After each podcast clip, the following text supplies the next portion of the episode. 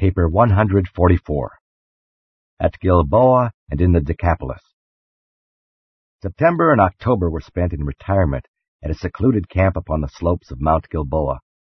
The month of September Jesus spent here alone with his apostles, teaching and instructing them in the truths of the kingdom. There were a number of reasons why Jesus and his apostles were in retirement at this time on the borders of Samaria and the Decapolis. The Jerusalem religious rulers were very antagonistic. Herod Antipas still held John in prison, fearing either to release or execute him while he continued to entertain suspicions that John and Jesus were in some way associated. These conditions made it unwise to plan for aggressive work in either Judea or Galilee. There was a third reason, a slowly augmenting tension between the leaders of John's disciples and the apostles of Jesus, which grew worse with the increasing number of believers. Jesus knew that the days of the preliminary work of teaching and preaching were about over, that the next move involved the beginning of the full and final effort of his life on earth, and he did not wish the launching of this undertaking to be in any manner either trying or embarrassing to John the Baptist. Jesus had therefore decided to spend some time in retirement, rehearsing his apostles, and then to do some quiet work in the cities of the Decapolis until John should be either executed or released to join them in a united effort. 1. The Gilboa Encampment as time passed, the twelve became more devoted to Jesus and increasingly committed to the work of the kingdom. Their devotion was in large part a matter of personal loyalty. They did not grasp his many-sided teaching. They did not fully comprehend the nature of Jesus or the significance of his bestowal on earth. Jesus made it plain to his apostles that they were in retirement for three reasons. One, to confirm their understanding of and faith in the gospel of the kingdom. Two, to allow opposition to their work in both Judea and Galilee to quiet down. 3. To await the fate of John the Baptist. While tarrying on Gilboa, Jesus told the twelve much about his early life and his experiences on Mount Hermon.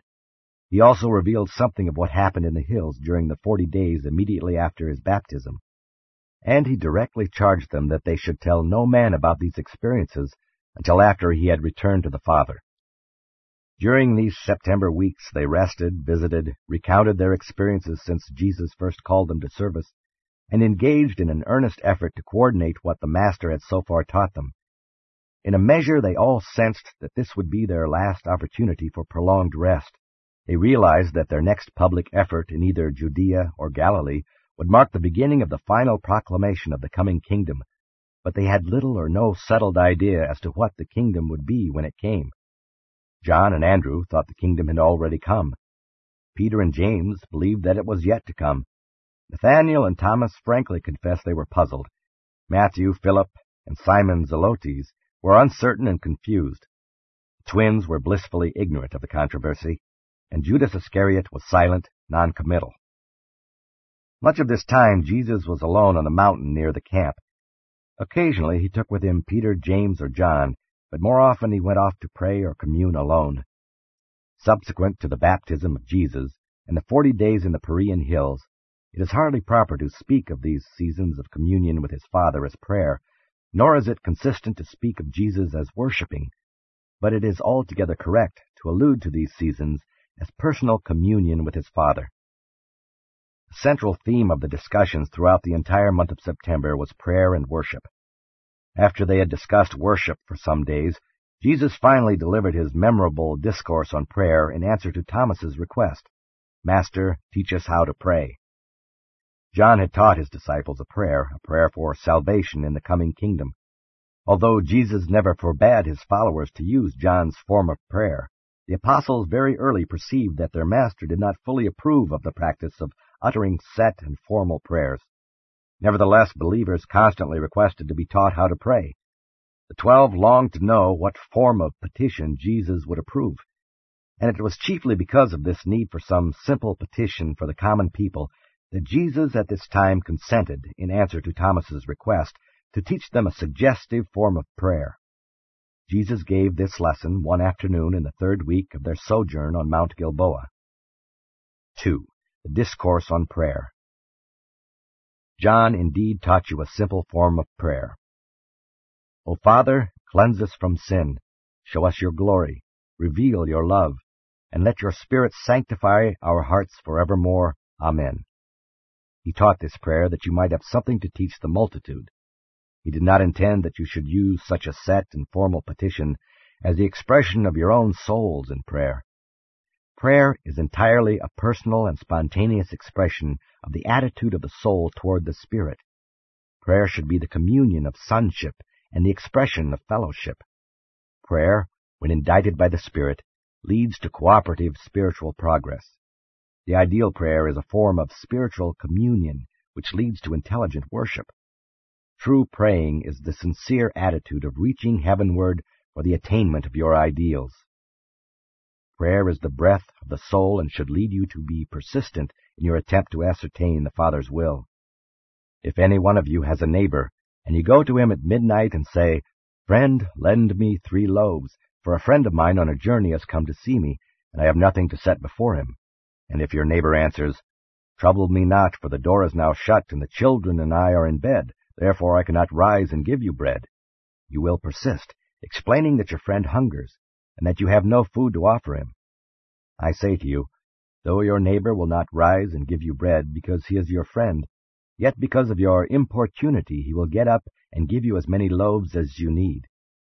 If then persistence will win favors even from mortal man, how much more will your persistence in the Spirit win the bread of life for you from the willing hands of the Father in heaven? Again I say to you, ask and it shall be given you. Seek and you shall find. Knock, and it shall be opened to you. For everyone who asks receives. He who seeks finds. And to him who knocks the door of salvation will be opened. Which of you who is a father, if his son asks unwisely, would hesitate to give in accordance with parental wisdom, rather than in the terms of the son's faulty petition? If the child needs a loaf, will you give him a stone just because he unwisely asks for it?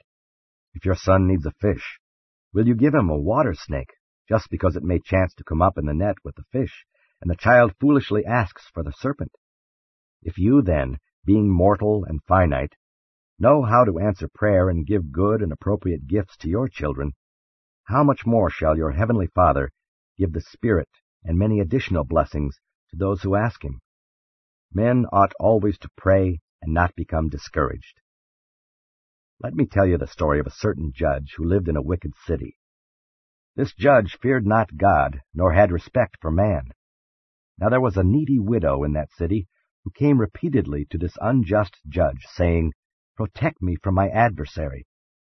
For some time he would not give ear to her, but presently he said to himself, Though I fear not God, nor have regard for man, yet because this widow ceases not to trouble me, I will vindicate her, lest she wear me out by her continual coming. These stories I tell you to encourage you to persist in praying, and not to intimate that your petitions will change the just and righteous Father above. Your persistence, however, is not to win favor with God, but to change your earth attitude and to enlarge your soul's capacity for spirit receptivity. But when you pray, you exercise so little faith. Genuine faith will remove mountains of material difficulty which may chance to lie in the path of soul expansion and spiritual progress. 3. The believer's prayer.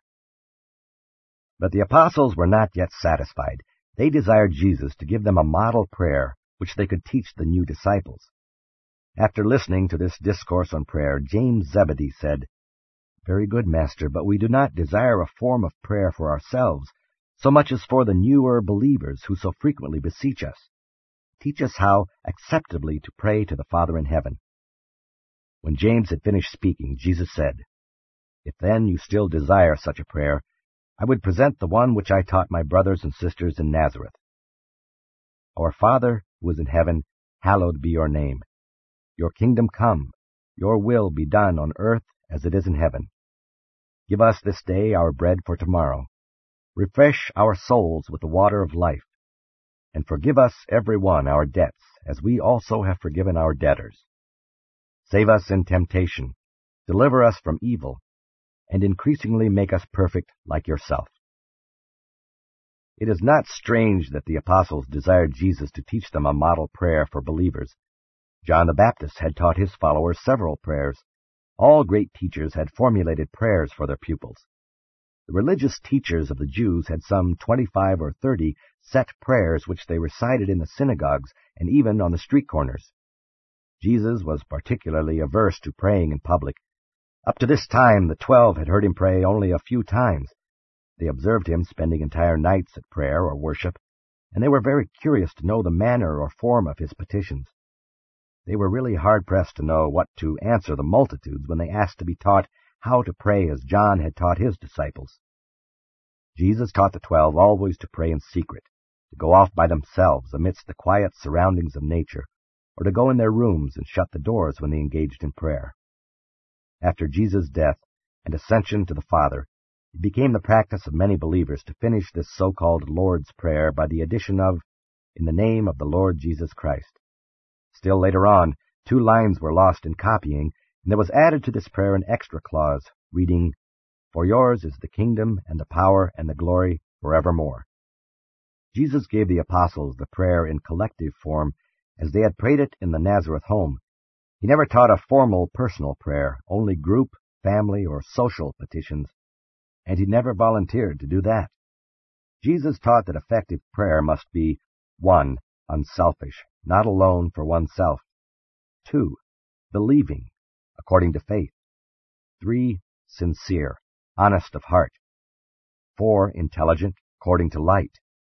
5. Trustful, in submission to the Father's all-wise will. When Jesus spent whole nights on the mountain in prayer, it was mainly for his disciples, particularly for the twelve.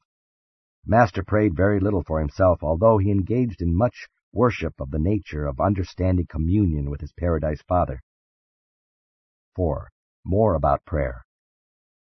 For days after the discourse on prayer, the apostles continued to ask the Master questions regarding this all-important and worshipful practice. Jesus' instruction to the apostles during these days regarding prayer and worship may be summarized and restated in modern phraseology as follows. The earnest and longing repetition of any petition when such a prayer is the sincere expression of a child of God and is uttered in faith, no matter how ill-advised or impossible of direct answer, never fails to expand the soul's capacity for spiritual receptivity. In all praying, remember that sonship is a gift. No child has aught to do with earning the status of son or daughter. The earth child comes into being by the will of its parents. Even so, the child of God comes into grace and the new life of the Spirit by the will of the Father in heaven. Therefore must the kingdom of heaven, divine sonship, be received as by a little child. You earn righteousness, progressive character development, but you receive sonship by grace and through faith. Prayer led Jesus up to the supercommunion of his soul with the supreme rulers of the universe of universes. Prayer will lead the mortals of earth up to the communion of true worship. The soul's spiritual capacity for receptivity determines the quantity of heavenly blessings which can be personally appropriated and consciously realized as an answer to prayer. Prayer and its associated worship is a technique of detachment from the daily routine of life, from the monotonous grind of material existence. It is an avenue of approach to spiritualized self-realization an individuality of intellectual and religious attainment. Prayer is an antidote for harmful introspection. At least prayer as the Master taught it is such a beneficent ministry to the soul. Jesus consistently employed the beneficial influence of praying for one's fellows. The Master usually prayed in the plural, not in the singular. Only in the great crises of his earth life did Jesus ever pray for himself. Prayer is the breath of the spirit life in the midst of the material civilization of the races of mankind. Worship is salvation for the pleasure-seeking generations of mortals. As prayer may be likened to recharging the spiritual batteries of the soul, so worship may be compared to the act of tuning in the soul to catch the universe broadcasts of the infinite spirit of the universal Father. Prayer is the sincere and longing look of the child to its spirit father. It is a psychologic process of exchanging the human will for the divine will. Prayer is a part of the divine plan for making over that which is into that which ought to be. One of the reasons why Peter, James, and John who so often accompanied Jesus on his long night vigils, never heard Jesus pray, was because their master so rarely uttered his prayers as spoken words. Practically all of Jesus' praying was done in the Spirit and in the heart, silently. Of all the apostles, Peter and James came the nearest to comprehending the Master's teaching about prayer and worship. 5. Other forms of prayer. From time to time during the remainder of Jesus' sojourn on earth, he brought to the notice of the apostles several additional forms of prayer, but he did this only in illustration of other matters, and he enjoined that these parable prayers should not be taught to the multitudes. Many of them were from other inhabited planets, but this fact Jesus did not reveal to the twelve. Among these prayers were the following. Our Father, in whom consist the universe realms, uplifted be your name, and all glorious your character. Your presence encompasses us, and your glory is manifested imperfectly through us, as it is in perfection shown on high. Give us this day the vivifying forces of light, and let us not stray into the evil bypaths of our imagination. For yours is the glorious indwelling, the everlasting power, and to us the eternal gift of the infinite love of your Son, even so, and everlastingly true. Our creative parent, who is in the center of the universe, bestow upon us your nature and give to us your character. Make us sons and daughters of yours by grace, and glorify your name through our eternal achievement. Your adjusting and controlling spirit give to live and dwell within us, that we may do your will on this sphere as angels do your bidding in light. Sustain us this day in our progress along the path of truth. Deliver us from inertia, evil, and all sinful transgression. Be patient with us, as we show loving kindness to our fellows. Shed abroad the spirit of your mercy in our creature hearts. Lead us by your own hand, step by step, through the uncertain maze of life, and when our end shall come, receive into your own bosom our faithful spirits. Even so, not our desires, but your will be done. Our perfect and righteous Heavenly Father, this day guide and direct our journey. Sanctify our steps and coordinate our thoughts. Ever lead us in the ways of eternal progress. Fill us with wisdom to the fullness of power, and vitalize us with your infinite energy. Inspire us with a divine consciousness of the presence and guidance of the seraphic hosts. Guide us ever upward in the pathway of light Justify us fully in the day of the great judgment. Make us like yourself in eternal glory, and receive us into your endless service on high. Our Father, who is in the mystery, reveal to us your holy character. Give your children on earth this day to see the way, the light, and the truth. Show us the pathway of eternal progress, and give us the will to walk therein. Establish within us your divine kingship, and thereby bestow upon us the full mastery of self. Let us not stray into paths of darkness and death. Lead us everlastingly beside the waters of life. Hear these our prayers for your own sake. Be pleased to make us more and more like yourself. At the end, for the sake of the divine Son, receive us into the eternal arms. Even so, not our will but yours be done. Glorious Father and Mother, in one parent combined, Loyal would we be to your divine nature, your own self to live again in and through us by the gift and bestowal of your divine spirit, thus reproducing you imperfectly in this sphere as you are perfectly and majestically shown on high. Give us day by day your sweet ministry of brotherhood, and lead us moment by moment in the pathway of loving service be you ever and unfailingly patient with us, even as we show forth your patience to our children. Give us the divine wisdom that does all things well, and the infinite love that is gracious to every creature. Bestow upon us your patience and loving kindness, that our charity may enfold the weak of the realm. And when our career is finished, make it an honor to your name a pleasure to your good spirit, and a satisfaction to our soul helpers, not as we wish, our loving Father, but as you desire the eternal good of your mortal children. Even so may it be. Our all-faithful source and all-powerful center, reverent and holy be the name of your all-gracious Son. Your bounties and your blessings have descended upon us, thus empowering us to perform your will and execute your bidding. Give us moment by moment the sustenance of the tree of life. Refresh us day by day with the living waters of the river thereof. Step by step lead us out of darkness and into the divine light. Renew our minds by the transformations of the indwelling Spirit, and when the mortal end shall finally come upon us, receive us to yourself and send us forth in eternity. Crown us with celestial diadems of fruitful service, and we shall glorify the Father, the Son, and the Holy Influence, even so throughout a universe without end. Our Father, who dwells in the secret places of the universe, honored be your name, reverenced your mercy, and respected your judgment.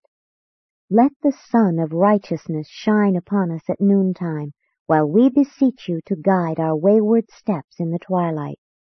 Lead us by the hand in the ways of your own choosing, and forsake us not when the path is hard and the hours are dark.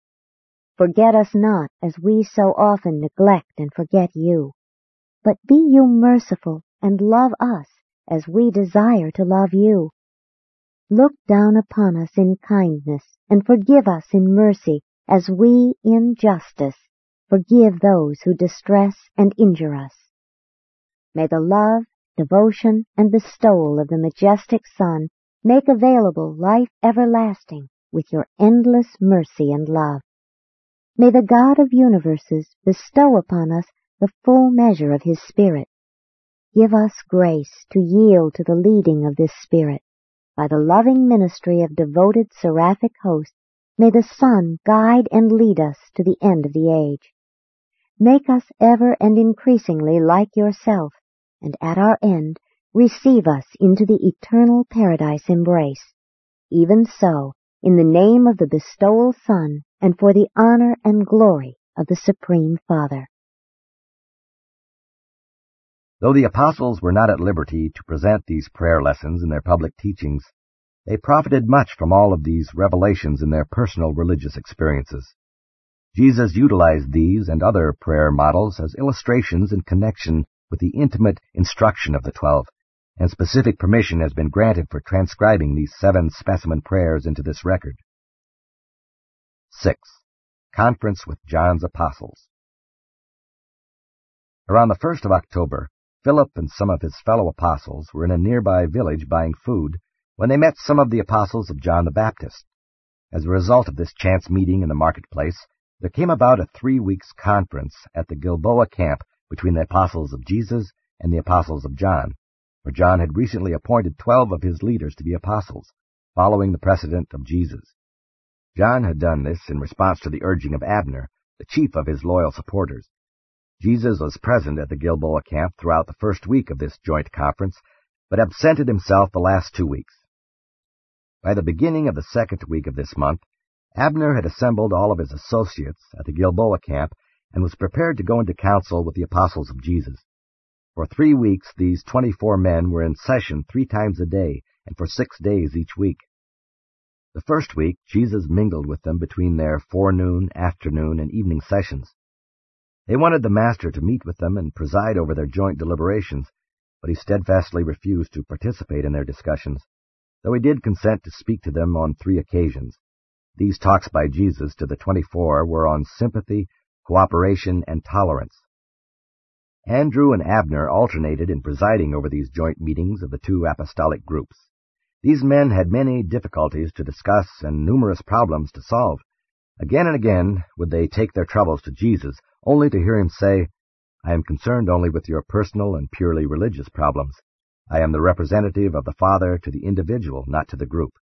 If you are in personal difficulty in your relations with God, come to me, and I will hear you and counsel you in the solution of your problem.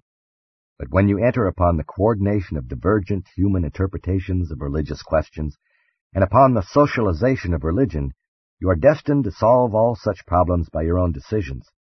Albeit I am ever sympathetic and always interested, and when you arrive at your conclusions touching these matters of non-spiritual import, provided you are all agreed, then I pledge in advance my full approval and hearty cooperation.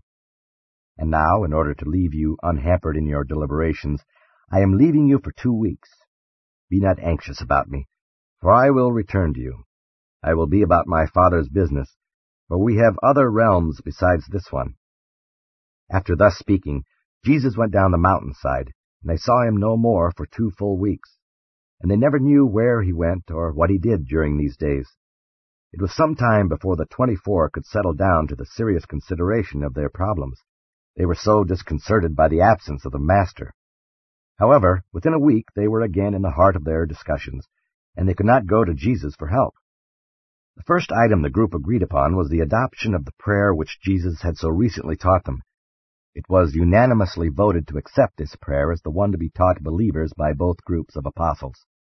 They next decided that as long as John lived, whether in prison or out, both groups of twelve apostles would go on with their work, and that joint meetings for one week would be held every three months at places to be agreed upon from time to time.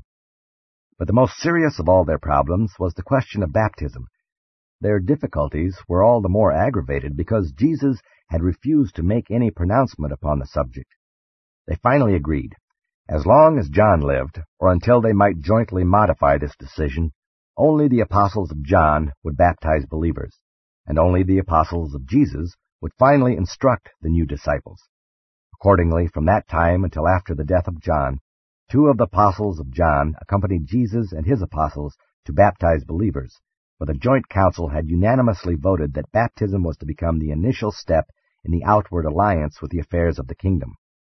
It was next agreed, in case of the death of John, that the apostles of John would present themselves to Jesus and become subject to his direction, and that they would baptize no more unless authorized by Jesus or his apostles. And then was it voted that, in case of John's death, the apostles of Jesus would begin to baptize with water as the emblem of the baptism of the divine Spirit.